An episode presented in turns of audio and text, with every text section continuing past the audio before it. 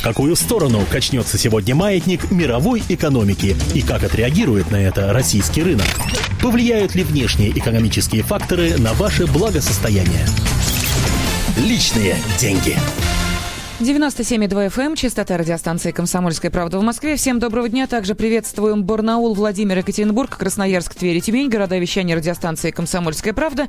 В студии с вами я, Елена Фонина, и корреспондент экономического отдела «Комсомольской правды» Евгений Беляков. Женя, добрый день. Добрый день. Сегодня говорим вот о чем. Что будет с российским фондовым рынком после цунами в Японии. Антикризисное руководство для частного инвестора. В течение ближайших 20 минут попробуем сориентироваться во всех экономических проблемах и потрясениях, связанных с с потрясениями в Японии. Но для начала хочется спросить, Женя, как наш инвест-эксперимент? Не под угрозой ли он? Но для тех, кто не знает, Евгений Беляков сейчас объяснит, собственно, о каком инвест-эксперименте идет речь. Ну да, действительно, 100 тысяч рублей мы вложили э, в начале этого года в фондовый рынок, э, вложили их в акции российских компаний, э, соответственно, какие-то акции я продавал, какие-то покупал, то есть достаточно активно пытался вести себя на фондовом рынке, что-то выигрывал, что-то проигрывал. Ну вот, например, до начала вот этой ситуации в Японии у меня где-то 106 тысяч из 100 э, э, за два месяца приросло. Ну, это учитывая то, что у нас в начале рынки росли, а потом в, с, начала, с начала марта они начали падать. Еще до того, как, соответственно, у нас начались вот эти события в Японии. Эм, так получилось, что я буквально продал практически все свои акции эм, за несколько дней до того, как э, произошло это событие в Японии. Э, но потом купил часть из них э, по более низким ценам, потому что подумал, что ну вот ну, рынок просел, нужно как-то играть на этих mm-hmm. колебаниях. Рынок тогда просел там процентов на 3, процента на 3 уменьшился. И я решил, ну, как раз, наверное, время, что тогда я продал, вышел в деньги, как говорится. Теперь можно, получается, купить по дешевке в надежде, что это да, все начнет расти. дальше начнет расти. Слава богу, потратил только половину половину денег, э, порядка 48 тысяч, э, остальные лежат э, ну, кэшем, как говорится. В кубышке, есть, что ли? Ну, не в кубышке, наличными деньгами просто. То есть у нас ну, брокерский понятно, счет, да. там могут быть акции, могут быть деньги. А, ясно. Вот, соответственно, всем сейчас рекомендуют как раз выходить в деньги. Ну, по крайней угу. мере, рекомендовали, когда вот эти события начали происходить. Ну вот часть из них осталась, поэтому та часть, вложенная в акции, она, конечно, падает. Я могу сейчас последние данные о э, ситуации на наших фондовых площадках сказать. Э, минус, э, минус 0, ну, почти процент теряет наш индекс ММВБ. Это сводный индекс, который учитывает э, котировки 30 эм, крупнейших акций. Но нужно сказать, что мы вкладывали деньги только... Деньги, во-первых, редакционные, это нужно понимать, а не личные. Ну, и мои половину. Ну, и, да. да, да. Какая половина из них сейчас э, находится вот в этих... Э, ну, не будем разбираться. Нет, речь идет о том, что вкладывали деньги в проверенные надежные компании. То есть никаких ну, темных лошадок у нас в пакете нет. Нет, у нас, угу. естественно, только те компании, которые котируются а, на бирже, причем в основном это крупнейшие компаний. Ну, например, сейчас у меня в портфеле лежит э, Сбербанк. А, я его купил за 99 рублей за акцию, сейчас 95 угу. рублей. То есть 4%, э, можно сказать, я уже потерял. И если в деньгах это, то ну, порядка, я так понимаю, 500 рублей где-то Женя, потери, ну и так далее по другим акциям. У меня вопрос возникает. Я вот тоже сегодня с утра пораньше э, слушала, что происходит э, на различных биржах. У меня один вопрос возникает, как у человека, который не очень сведущий во всех этих экономических мировых процессах. Смотри, где Япония да, находится и где находится Россия? Э, где экономика Японии, где экономика России? Вот э, как наши интересы пересекаются? Почему такое э, падение происходит на наших биржах? Ну, напомню... Наших э, компаний причем. Да. Напомню, э, ну, чтобы все понимали, у нас э, уже закончились э, торги в Японии, и там их основной индекс, э, который, ну, если у нас, например, 30 крупнейших компаний uh-huh. входят в индекс, это, ну, такая, такая совокупная стоимость бумаг крупнейших компаний, входящих в этот индекс. Соответственно, если акции растут, то индекс растет, если акции падают, большинство компаний, то индекс падает.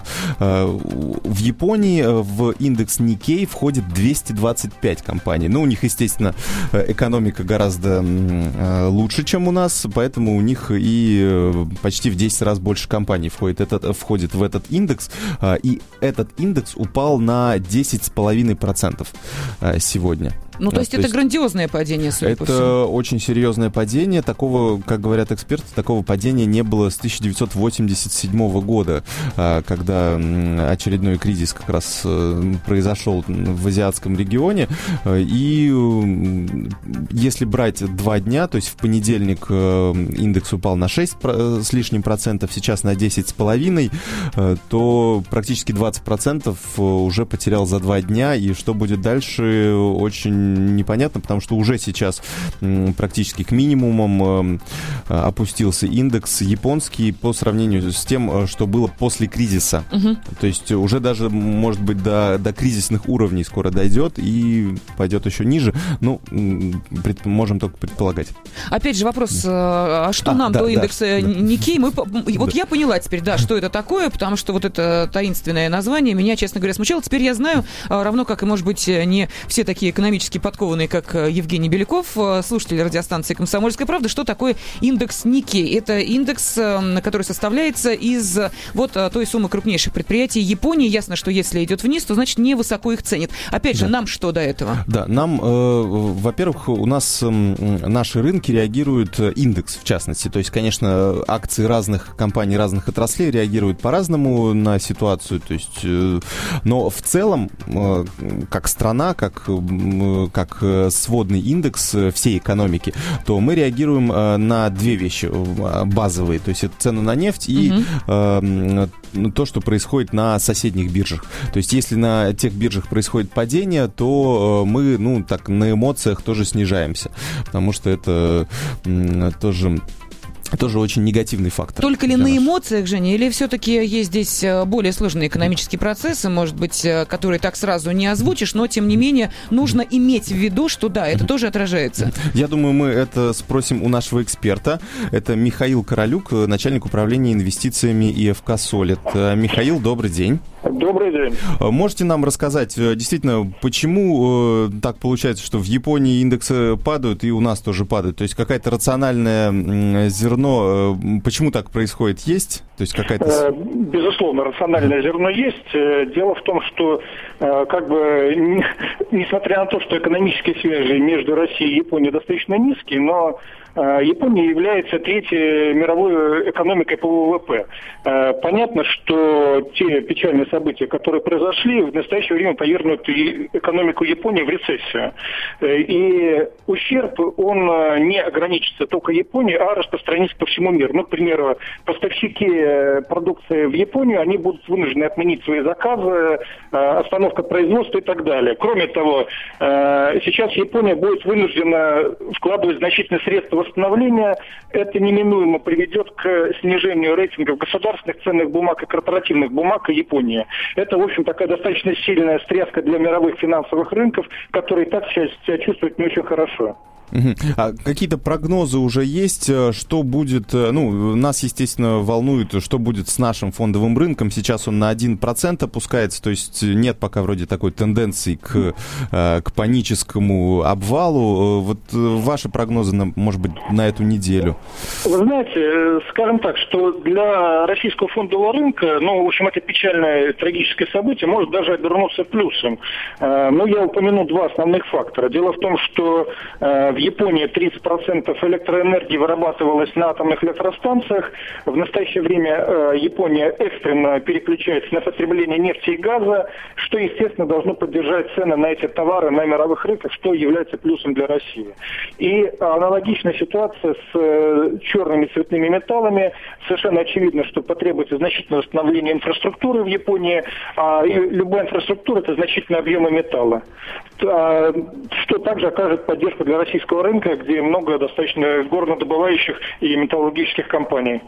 Михаил, скажите, пожалуйста, ну понятно, да, что в каждой ситуации есть те, кто э, проигрывают, и те, кто оказывается в выигрыше. Вот для кого, а помимо России, для вот вы озвучили уже определенные показатели, для кого еще эта ситуация может быть позитивной? То есть чьи позиции, э, может быть, по странам, по каким-то отраслям станут гораздо крепче?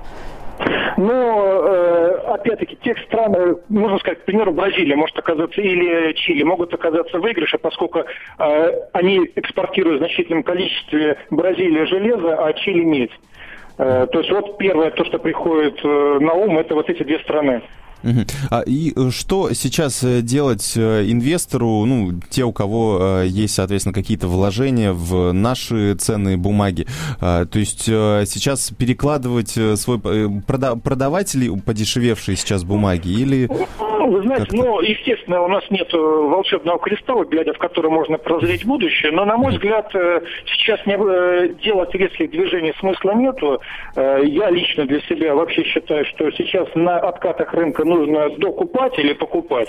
Вот. Но, естественно, необходимо увеличить бдительность и постоянно отслеживать события, потому что если вдруг э, ну, произойдет Чернобыль, тогда ситуация может измениться в другую сторону, и надо будет проводить новый анализ. Пока на данном э, уровне событий, на э, вот, том новостном фоне, который мы видим, на мой взгляд, резких движений делать пока смысла нет. А, и, Михаил, подскажите, пожалуйста, а не может ли эта ситуация развиваться таким образом, что мир накроет очередной экономический кризис? Вы знаете, скорее всего, э, есть такая угроза, но, скорее всего, все-таки нет. Э, дело в том, что экономика Японии, она очень зациклена сама на себя. Это одна из самых закрытых экономик. Э, японские компании стремились к максимальной степени вертикальной интегрированности, делать все сами. Основными держателями японских долгов являются сами японцы, поэтому ущерб, безусловно, мировой экономике будет нанесен, но он будет ограниченный. И более того, я так думаю, что вот на этом фоне, скорее всего, основные финансовые центры, то есть э, Евробанк, э, Центральный банк Европы и Федеральная резервная система, скорее всего, увеличат накачку ликвидности в мировую экономическую систему. И вот эта вот стена денег, она продлится дольше, чем э, предполагалось до этого землетрясения. Ясно. Спасибо большое, Михаил. Я напомню, у нас в прямом эфире был Михаил Королюк, начальник управления инвестициями ИФК «Солид». Ну, вот такие э, у нас прогнозы, по крайней мере, на ближайшие дни. Сейчас что-либо действительно предугадывать очень сложно. В, э, за ситуацией в Японии следит весь мир, за экономической ситуацией э, также следим и мы сейчас, но за ситуацией в России. Чем может это обернуться для э, частных э, инвесторов? Здесь у нас в нашей стране пытаемся выяснить. Напомню, что в студии корреспондент экономического отдела «Комсомольской правды» Евгений Беляков. Женя, ну что, Михаил подсказал какие-то действия вот в этой ситуации сейчас? Ну, я, честно говоря, сейчас уже смотрел, пока разговаривали с Михаилом, смотрел, как э, у нас происходят э, торги на наших биржах. То есть падение немножко усиливается, но при этом э, интересно, что, например, некоторые акции, они растут. Вот как раз Михаил говорил, что металлурги у нас могут выиграть от этого. Вот Норильский никель у нас растет на 0,7% сейчас. Его акции, весь рынок падает, Норильский никель растет, и Северсталь тоже очень, ну, очень маленький, но рост все же есть. То есть, в отличие от остальных бумаг, которые падают э, очень сильно, на 3, на полтора, на 2 процента, это вот, вот такие показатели, выбивающиеся из общей тенденции, они подтверждают как раз то, о чем говорил э, Михаил. И, э, в частности, вот по электроэнергетике, ну, пока, пока вчера, например, рос «Газпром» очень сильно, на 3,5% вырос, потому что поставки газа в Японию хотят увеличить, поэтому это дополнительные прибыли. Вот, Жень, тут же возникает вопрос. Мы говорим про частного инвестора. Но посмотри, э, ведь нужно разбираться не только э, вот так интуитивно, куда именно вложить э, деньги, в какие бумаги, какие предприятия. Но нужно еще и понимать, видеть всю картину в целом. А куда сейчас выгоднее вкладывать? Это значит, нужно быть еще и продвинутым экономистом и политологом для того, чтобы весь масштаб оценить. Вот как сейчас Михаил сказал, что будут расти акции такие-то, такие-то. Мы уже видим на практике, да, именно так и происходит. Но человек, который далек от этого, мог ли он предугадать и предсказать и предвидеть, что именно вот надо в никель вкладывать. Ну, торги на бирже, да, это такая не, не, непростая штука, хочу сказать. На собственном опыте я вот последние два месяца э, каждое утро теперь открываю э, первым делом э, сайты различных брокерских компаний сводные, где идет куча аналитики от разных экспертов инвестиционных и прочих. И постоянно пытаюсь следить, и на это уходит по 2-3 часа у меня в день, и, соответственно, все время чешутся руки что-то продать или что-то купить. А, то есть тут очень серьезно. То есть если э, мы хотим в этом разбираться, если мы хотим э, получать какую-то прибыль от, э, прибыль больше, чем нам может дать банковский депозит, то, конечно, тут затраты времени у нас очень большие. Если у нас этого времени нет, то как бы два варианта есть. Или мы вообще не беспокоимся о по ситуации на фондовых рынках, вкладываемся в банковские депозиты, делаем сбережения и как бы, в разных валютах делаем это, и тогда мы спокойно абсолютно Э, ничего не боимся. Если же э, мы хотим получить более высокую доходность, то здесь э, можно вложиться в акции, но понимать, что в какой-то момент их курсы могут очень быстро снизиться. В долгосрочном периоде они нам, скорее всего, 100% принесут больше прибыли, чем угу. банковские депозиты, и, и хотя бы спасут деньги от инфляции. Ну, грубо говоря, если считается, что 20% роста на фондовом рынке за год, это как раз такой средний показатель, если брать период на много лет лет. Э, сейчас у нас 10% годовых хороший, э, э, хорошая ставка по вкладам в рублях.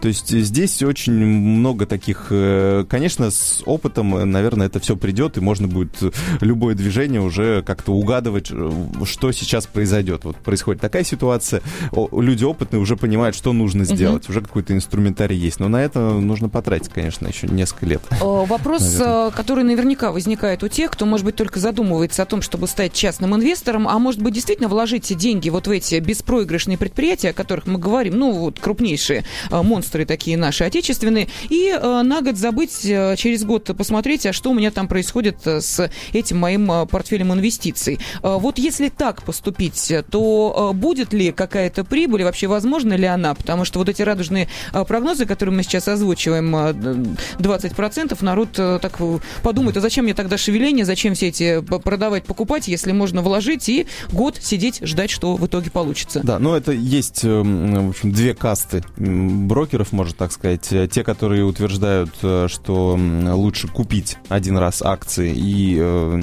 соответственно, ждать, ждать вечно, угу. чтобы потом передавать эти акции по наследству и так далее. То есть это такое накопление капитала, которое будет происходить постоянно. Ну, реагировать, может быть, только на какие-то вот такие глобальные вещи, типа больших финансовых кризисов, кейсов, которые у нас были.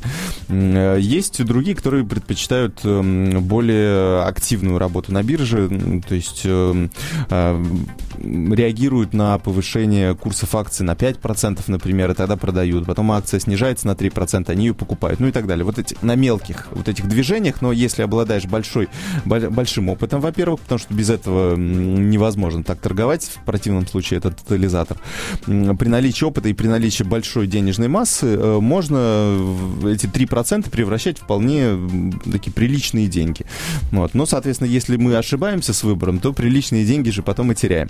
Э, то есть тут очень много есть нюансов и в одной, и в другой стратегии, поэтому, ну, это, тут, тут можно несколько передач этому посвятить, я думаю, с привлечением экспертов очень... А, то есть тем, тем, кому интересны финансы, это, это, я думаю, будет интересно уже самим разобраться, mm-hmm. что как. А те, кто преследуют, э, ну, не хотят разбираться в финансах, но хотят получить какую-то доходность, а, конечно, э, тем людям предпочтительнее делать такие пассивные инвестиции. То есть это банковские депозиты а, и, и может быть, даже не брокерский счет на бирже, а вот эти паевые инвестиционные фонды, где мы платим небольшую комиссию да. управляющим, но они за нас выполняют всю эту работу. Ну, а пока уж, э, если вы действительно озадачены тем, чтобы ваши деньги прирастали, советуем вам следить за тем, как проходит инвест-эксперимент э, «Комсомольской правды». Евгений Беляков э, периодически нам озвучивает, растут ли денежки, прирастают ли, или, наоборот, идем в убыток. Ну, а сегодня также пришла информация о том, что большинство зарубежных миллионеров, вот они себя счастливыми не считают и считают, что тех денег, которых у, которые у них есть, не дают им повод повода считать себя богатыми людьми. Так что, видите, денег много не бывает. Евгений Беляков и Елена Афонина были с вами в прямом эфире радиостанции «Комсомольская правда». Спасибо. Личные деньги.